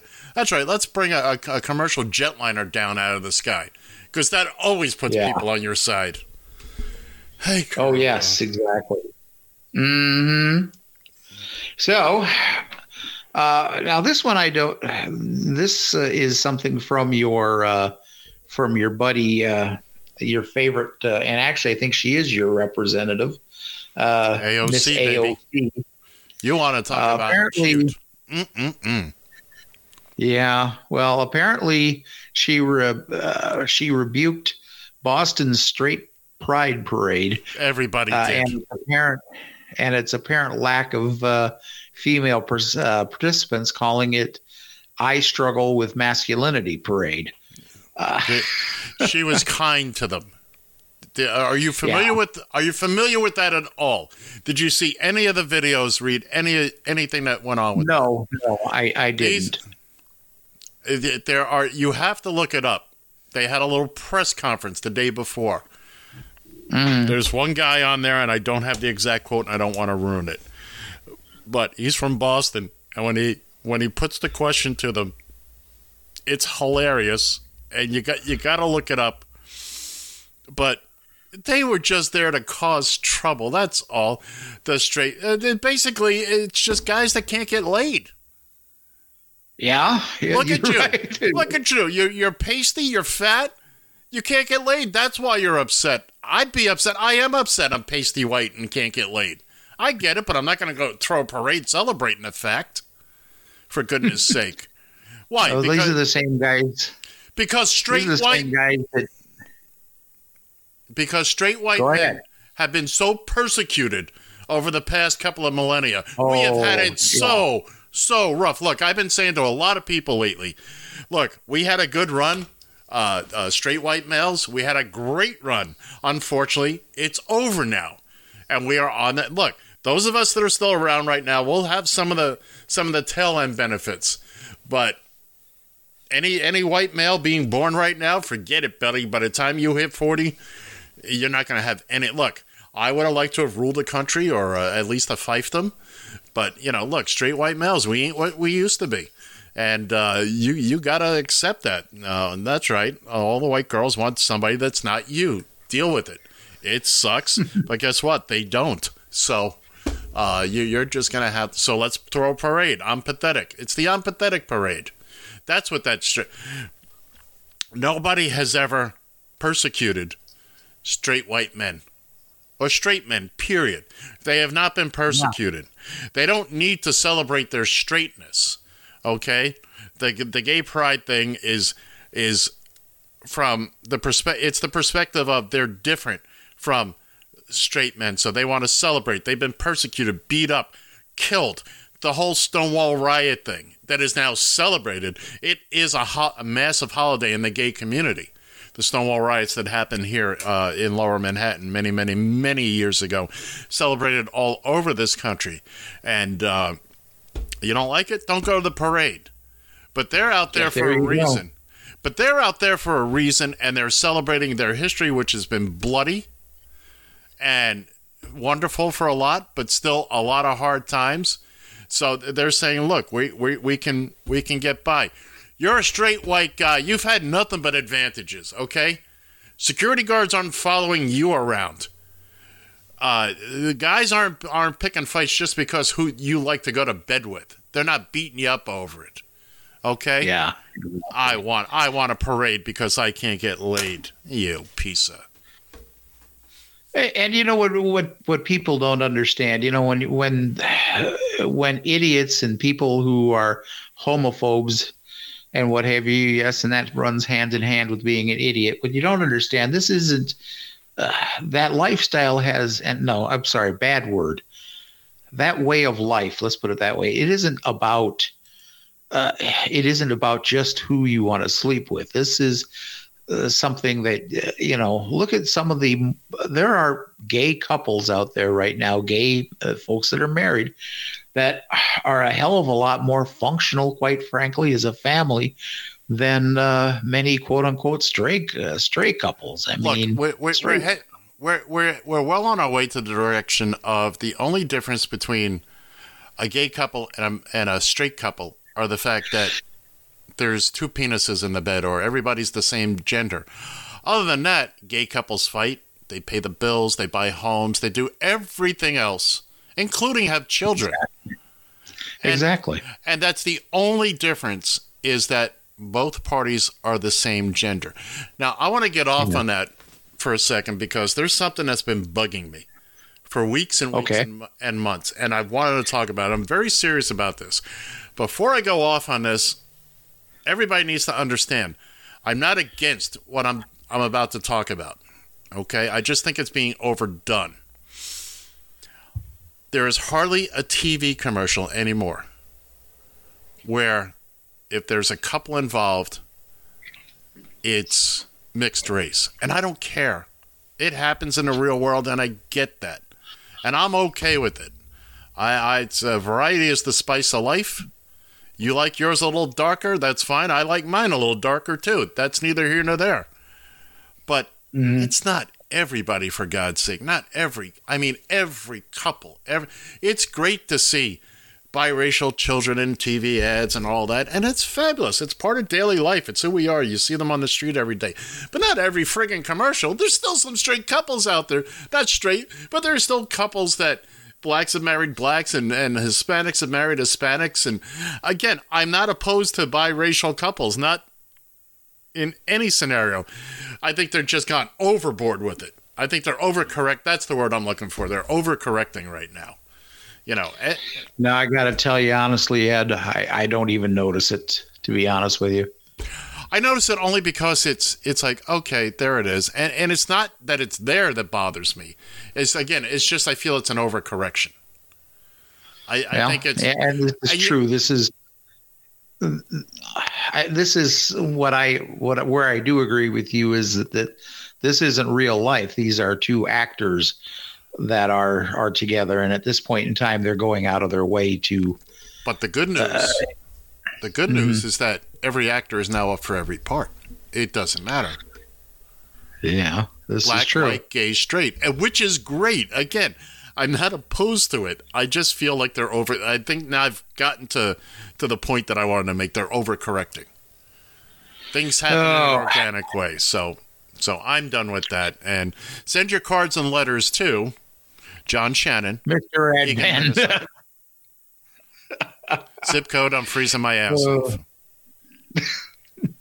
so I I do want to get into uh, uh, something that happened yesterday, but I do want to bring up one other thing here just to make you happy. So I've been. Uh, Good luck with that. uh, well, I've been uh, discussing something here over the last couple of weeks with my uh, friend out in Las Vegas, uh, Mr. Rod Johnson, who, uh, uh, while I disagree, yeah, well, Las Vegas. while I disagree with him politically, I, I still say that uh, when this old guy was down to his last, uh, he was kind of my uh, Mike King, if you, There uh, you go. if you want to, uh, if you want the analogy there. It's a good analogy. Uh, Mike, King, Mike King literally came and scooped me up hmm and put a roof over my head till I could kind of get my boat back on course, or at Yeah. least in the right river. Yeah. Uh, and having having said that, uh, and I don't know what happened because when I was out there in Vegas and him and I were running buddies out there, I never realized just how much of a gun fanatic he had become. And it is to the point where I'm actually a little bit worried about him. So I promised him that if he brought the if he brought me some stories, recent stories, we're not talking about history from five years ago, but brought me some recent stories of a good guy with a gun uh, who is uh, who stopped a perpetrator or was able to protect themselves In or the right whatever. place at the right time. Yes, exactly. I told him I'd, I'd bring him up here, but he sent me a story uh, here about a a young lady, a young Houston lady, who was able to uh, fend off a couple of perpetrators who were trying to grab her purse while she was in her car, and she wound up shooting one of them, and in in essence, chasing the other one away. Uh, and I thought about this. I thought, well, wait a minute. Uh, somebody has got to ask the question: Did she did she have this gun legally? You know, or was this just another case of uh, the the young lady was is African American? Uh, it doesn't state the race of the perpetrators, but I'm going to put myself out on a limb here and say that they were probably uh, African Americans, and then it's one of no, those things that could have. Hold, hold on, please. Go ahead.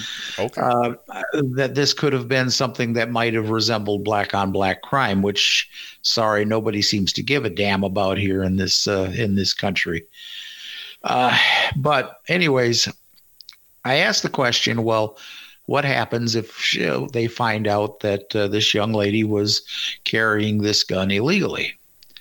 And I was reminded about the uh, uh, castle doctrine. You're familiar with that, correct?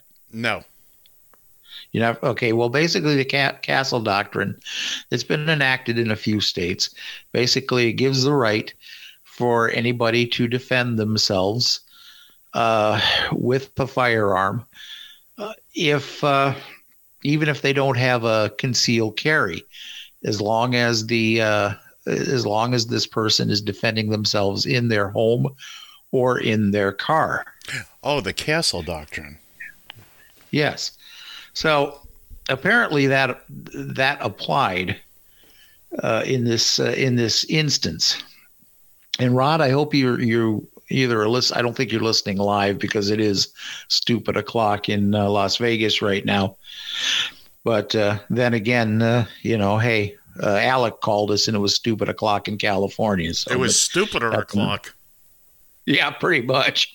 Uh, but the one thing that I had a problem with this is, is while she was okay defending herself while she was in her car, uh, one can assume she was also carrying this uh, this handgun with her while she uh, was uh, out and about carrying her purse. So the question begs, then at that point in time, if she did not have a conceal uh, uh, carry permit to have this gun, she would have been in violation of the law. Uh, now, while I'm glad she was able to defend herself and she was able to uh, ward off her uh, attackers, the fact of the matter is is that you were carrying this gun out in, in public and you were doing this uh, illegally. And um, this is why we have to we just have to get straight on this whole thing, and we have to. We're not going to, at this point in time, we're not going to get rid of guns. Nobody is coming after your guns, with maybe the possible exception eventually of these freaking assault uh, rifles. Of course, the AR-15. I, I, I, go, Go ahead. ahead. I'll, I'll let you finish.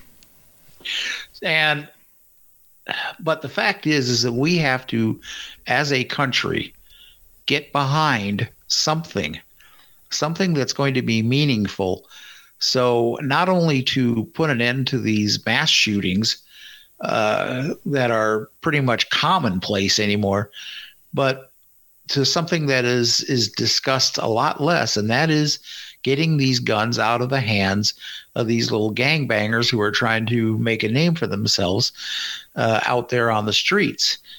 Uh, we have to. I, I don't know how you do it. I, I, I, but that is that's even a bigger thing because for all the for all the mass shootings we've had in this uh, country, there have been far more people that have been killed in in street violence and that has to be there's something has to be done about that and i don't like i said i don't know what it is but uh, there's got to be something out there ed i tap out Well, I got a couple of things. First off, is it me or does it seem like lately every time we come off the air, there's been another mass shooting? I mean, literally the Yeah, past three, four weeks. Something's yeah gone know on you while, got a good point while we're on the air, and now I'm starting to wonder if it's not us. well if if if all it takes is to uh, uh, end these mass shootings if that's all it takes to put an end to them i'd happily give up these- yeah exactly see ya you are But- absolutely right You know, obviously, yeah, yes, we have to get rid of these weapons of war. I've said it before. I, I, I make it clear where I stand. I'm not a fan of guns, period. That being said, properly licensed, properly trained, per, keep it on your person. Okay, I can I can live with that. But to have, you know, the assault rifles, blah blah blah. And by the way, the the overwhelming majority of America wants to see some control on these. Yes absolutely It's, it's the politicians. When the number one guy, El Presidente, you know, look, they're all Yeah. they're all in the NRA's pocket, and that's going to end eventually because. But how can we go week to week to week, and yet every week one of these nitwit politicians is saying, "Well, now's not the time to discuss it." When is the friggin' time? We, we, we got people being blown away on an on an almost daily basis, groups of people. When do we talk about it? The fact that oh, McConnell has not brought the Senate back off their vacation to resolve this. Speaking of McConnell, you heard what he did with Fort Campbell in Kentucky? no huh funds that were set aside to build a new middle school, middle school in Fort Campbell, which is a huge, huge base. I believe it's an Air Force base. Lots of people there, lots of, you know, uh, the current school is, you know, falling apart. Uh, well, all that money, 60 some odd million dollars to build the new school, has been sent to, guess where? The wall. Yes. You know what I would find what I would find incredibly funny is if on day 1 of a new hopefully new administration they take a bunch of uh, TNT along the top of that entire wall or at least everything that Trump uh, built and uh, just blew it up. Blew it up. Mr. President, tear down this wall. Pretty much, and uh, you know, you you think about it. Anybody that runs against him, all they have to keep saying, any debate, any. What about the wall? Mexico's going to pay for it. No, they're not. Your your wall's not. Yeah. You ran. That was your number one. We're going to build a wall, and Mexico's going to pay for it. Where's the wall? Yeah. And Mexico doesn't seem to have a. They don't seem to be writing many checks these days. Yeah, no, not exactly. Oh, oh! Not did you see? Did you see Melania Google eyeing uh, the Pierre Trudeau or Justin Trudeau? I thought we were. I thought we talked about that last week. We may have The serious gloomy eyes. Yeah, we did. Yeah, I want to talk about it again. Oh, I just saw the picture. I saw the picture Uh-huh. last night, and and Ivanka too, giving him the Uh-huh. blue eyes. Oh, oh, Trump's got to be coming out of his skin. Well, maybe he does that nightly anyway, but Now, of course, that was probably taken out of context, but you know no, what? no, It- I it- doubt it. It was. Uh, it, was sure enjoyable to uh, see, nonetheless. Uh, all right, let me let me end this with uh, with this here. Uh, yesterday, I had a I was responding to a call uh, up in a Minneapolis suburb, and it was on John? one of uh, one. Of, yes. I have one thing to say before you get going. Okay. Oh, this? What's it? What? What? What? Oh, you're going to tell this story? Yes, I'm gonna I'm gonna tell this story. Maybe you, you have to you have to forget, and I can't really hear you all that well with this, so I apologize if that wasn't as spontaneous as it could have been. But anyways, uh, yesterday afternoon, I had a I had a call uh, in a Minneapolis suburb. It was on one of these uh, medical rides that we uh, do.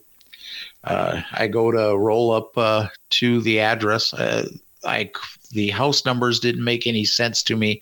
I wound up going up about uh, 20 yards away from where the actual address was. Didn't see anybody coming out of there. Couldn't see the house number on this apartment building that I would assume that uh, this passenger was in. Uh, and so I we were provided the phone number, so I gave uh, proceeded to give her a call. Well, as the phone was ringing, uh, somebody comes walking up to my cab and immediately goes into this diatribe about you made me you made me walk all this distance from my house to to get to your car. My house is back there. Uh, and just got so so indignant about it. And I, I can't quote her ver- verbatim uh, for what she actually said to me, but she just got flat out rude. And I, I finally, you know, I've done this maybe five times in the 36 years that I have been doing this job. But I actually, I well, I didn't put her out of the car, quite frankly, because I hadn't let her into the car. I says, "We're not doing this. We are. Uh, you you can find you can find another way." And uh, I went to tell her, well, then she wanted to, you know, yes, you're going to take me, but you know, no, I'm not. You, try getting into this uh, into this car with my uh, doors locked. If you can do that, then I'll be happy to take you because you're a better person than I am. But um, you know what? What gets to me was if this was a cash paying customer, I probably would have been a little bit more apologetic. But I'm sorry here. You know, this country, this state of Minnesota is is very generous when it comes to providing rides to doctor's appointments for the disadvantaged. And you know what? I'm I, it's a great program. I'm glad they're doing it. But you know what? If I was a part of that same program, I would be thankful beyond belief. And if I was inconvenienced and had to walk, you know, 20 yards over to where my ride was, I would say, "Oh, I was back there." And I'm I, am i am sorry, you know, or whatever, but it would have been a lot more pleasant than that.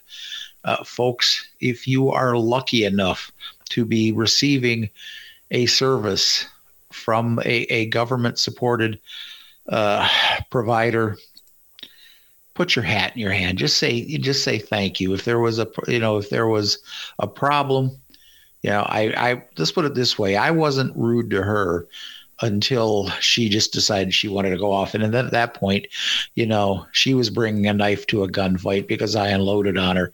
At, at one point in time, um, she said, or I told her, I said, yeah, you know, she was talking about how I was going to lose my job and that. I said, oh, you must be funny. And Ed's giving me the finger here, so it must be time to uh, uh, say goodbye here, I guess. Oh, in a little Come on, Ed, it's bigger than that. but, anyways, again, long story short, if you're getting help from the government, appreciate it. That's all. So, in that case, I guess it's time to say goodbye. So, adios. See ya! I'm begging you, baby, won't you please stop? You talk too much.